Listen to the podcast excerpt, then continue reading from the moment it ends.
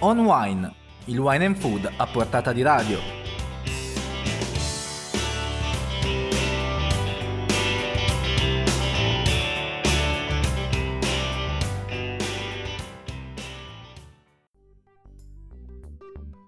Una buona serata a tutti gli ascoltatori, torna come ogni venerdì On Wine, rubrica di notizie e curiosità sul mondo del vino e del cibo in onda su Wine News TV. Oggi 26 luglio cominceremo ascoltandoci le parole di Michel Rolland, uno dei più grandi enologi della nostra epoca, che Wine News ha incontrato a Montefalco nel cuore dell'Umbria tra i vigneti di Mister Sagrantino Marco Caprai. Poi spazio all'Istat che ha fornito i dati sull'export enoico nei primi 4 mesi del 2019 e al congresso degli enologi italiani che sarà di scena dal 31 ottobre al 2 novembre a Matera, capitale europea della cultura, alla presenza del premier Giuseppe Conte. Prima dell'agenda daremo anche due notizie particolari, il vino prodotto invecchiato completamente al buio e il vino che potrebbe essere fondamentale per la sopravvivenza dell'uomo nello spazio. E allora non resta che alzare il volume, mettersi comodi e si comincia! Sostenibilità e cambiamento climatico sono i due grandi temi che animano il dibattito nel mondo del vino in questo momento. Lei cosa ne pensa? Obviously the climate is changing. È ovvio che il clima stia cambiando. Certamente dovremo nel prossimo futuro, in un tempo che non so quantificare, cambiare il nostro modo di pensare, i processi di lavorazione, forse i vitigni, ma non aspettatevi questo da parte mia. Di certo, se il clima nei prossimi 20-25 anni continuerà con questo trend di cambiamento, bisognerà intervenire. Non abbiamo riferimenti, non sappiamo quanto cambiare e quando fermarci. Quello che possiamo dire oggi è che negli ultimi 10-15 anni abbiamo fatto i vini migliori di sempre, perché il clima ci ha aiutato. Nel prossimo futuro forse il clima diverrà troppo caldo o troppo secco e saranno guai, ma oggi non siamo affatto nei guai, noi che facciamo vino.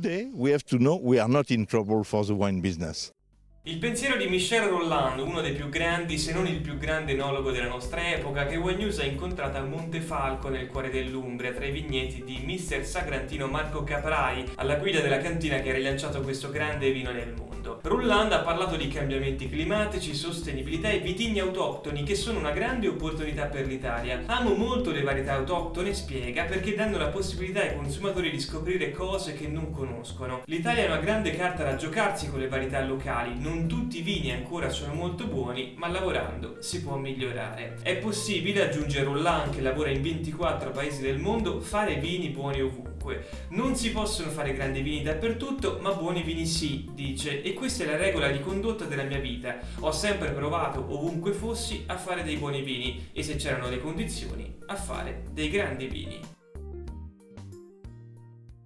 Il vino italiano in Giappone? Ma il Giappone sta andando molto bene e ci, ci vuole sempre più comunicazione, quindi c'è ancora tante miniere da, da scoprire, penso. Le parole del giornalista Isao Miyajima rilasciate a One News quattro anni fa direi che risultano profetiche, visto che nei primi quattro mesi del 2019 la crescita più importante dell'export del vino italiano, sia in valore che volume, arriva proprio dal Giappone.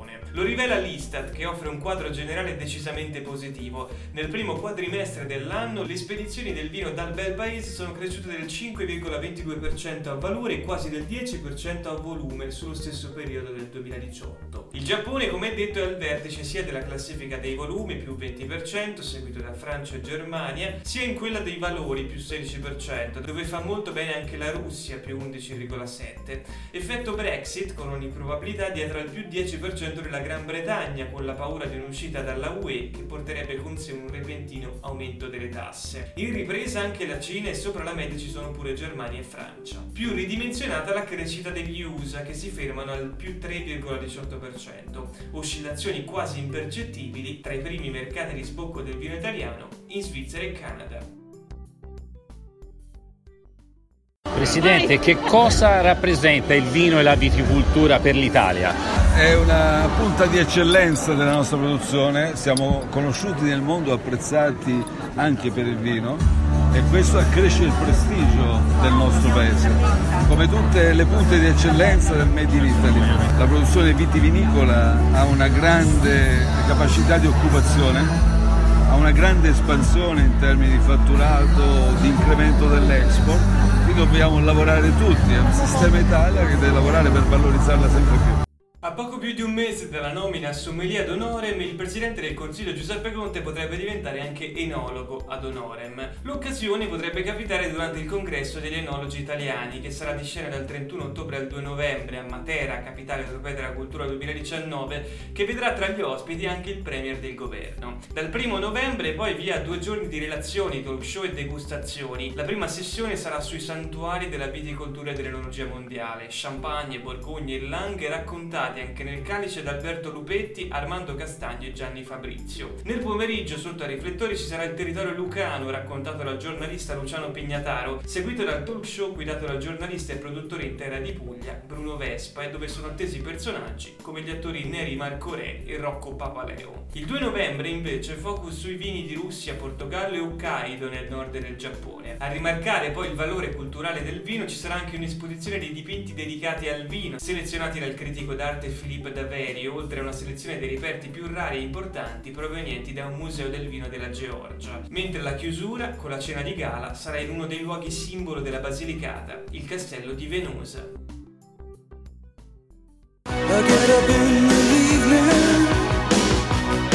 I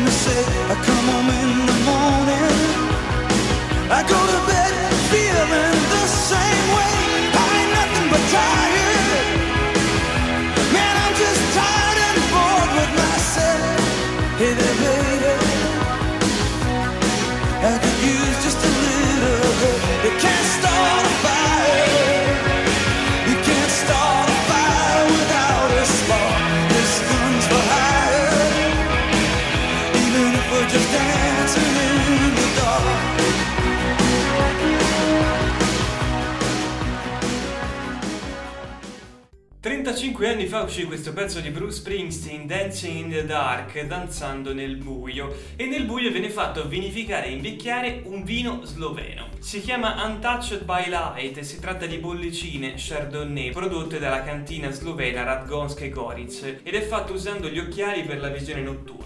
L'invecchiamento avviene in bottiglie nere a prova di luce in una cantina completamente nera per tre anni. Stravaganza e originalità a parte, dietro all'Untouched by Light, che non uscirà sul mercato prima del prossimo anno, ci sarebbe una motivazione scientifica per cui il buio farebbe bene alle bollicine. Il Light Strike, la trasformazione degli amminoacidi nel vino in composti odorosi e spiacevoli, è infatti un fenomeno che può rovinare i vini spumanti, specialmente quelli in bottiglie trasparenti ed esposti alla luce, sia naturale che artificiale. Da qui la decisione della cantina slovena di usare il vetro Bowen che filtra il 99% della luce rispetto al 50-90% del più classico vetro verde. Io ne ho viste cose che voi umani non potreste immaginarvi. Navi da combattimento in fiamme al largo dei bastioni di Orione. E ho visto i raggi B balenare nel buio vicino alle porte di Tannhäuser. E tutti quei momenti andranno perduti nel tempo come lacrime nella pioggia. È tempo di morire. Il mondo del cinema saluta Rutger Hauer, attore olandese famoso soprattutto per quel suo monologo, il inizio è diventato un modo di dire pronunciato in Blade Runner, film di fantascienza dell'82 diretto da Ridley Scott. Nel nostro ultimo argomento, prima dell'agenda, parliamo di ciò che sembra fantascienza ma che potrebbe trasformarsi presto in realtà. La tesi è questa, il vino come mezzo di sopravvivenza su Marte. Lo sostiene una ricerca della Harvard Medical School, secondo la quale nel vino si trova una sostanza, il resveratrolo, che in base agli esperimenti per ora effettuati solo su topi favorirebbe la conservazione dei tessuti muscolari e ossei in assenza di gravità, permettendo così di risolvere il principale problema. Solo 48 ore nello spazio, infatti, e un essere umano inizia a avvertire sintomi come nausea, mal di testa e perdita d'appetito, una lunga permanenza e il corpo inizia letteralmente a cadere a pezzi. Gli scienziati hanno così iniziato a fare degli esperimenti per trovare un rimedio e tra le sostanze che sembrerebbero contrastare la deriva del corpo umano in assenza di gravità come riporta Sputnik News, c'è il resveratrolo che è contenuto nel vino. Lo studio, pubblicato sulla rivista Frontiers in Psychology, mostra come tra le due cave sottoposte a esperimento, messe nelle condizioni simili a quelle dello spazio, quella che ha assunto solo acqua ha presentato sintomi di disagio comuni agli astronauti, mentre il topolino che ha assunto il resveratrolo ha subito un'usura, specialmente del tessuto osseo, notevolmente minore. Il grande sogno dell'uomo di arrivare nello spazio profondo quindi potrebbe avverarsi anche grazie al vino, un piccolo passo per l'uomo, un grande passo per i produttori.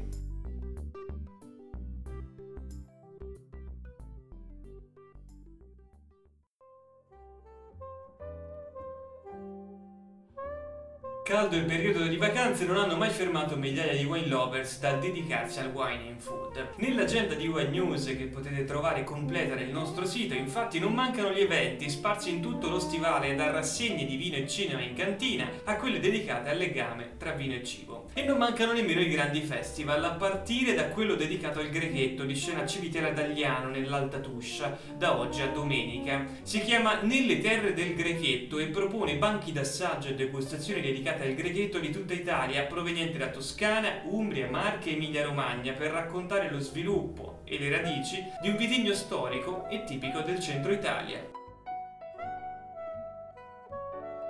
Intanto a Castelbuono, in Sicilia, ci si prepara per la tredicesima edizione del Divino Festival, di scena dal 2 al 4 agosto. Per tre giorni il borgo in provincia di Palermo sarà la cornice ideale per degustazioni sotto le stelle, show cooking, concerti, eventi d'arte e incontri tra le più importanti personalità del mondo enogastronomico italiano, con oltre 200 produttori di vino provenienti dalla Sicilia e dalle più importanti cantine italiane ed estere. Si comincia il 2 agosto con 12 artisti body painter che realizzeranno dei dipinti sui corpi di di modelli in posa per le vie del paese e si chiude il 4 agosto con la terza edizione della colazione dei campioni al ristorante Nanga Larruni, Brunello Barbaresco e Etna Rosso in abbinamento a Panica Meusa e polpette di alici.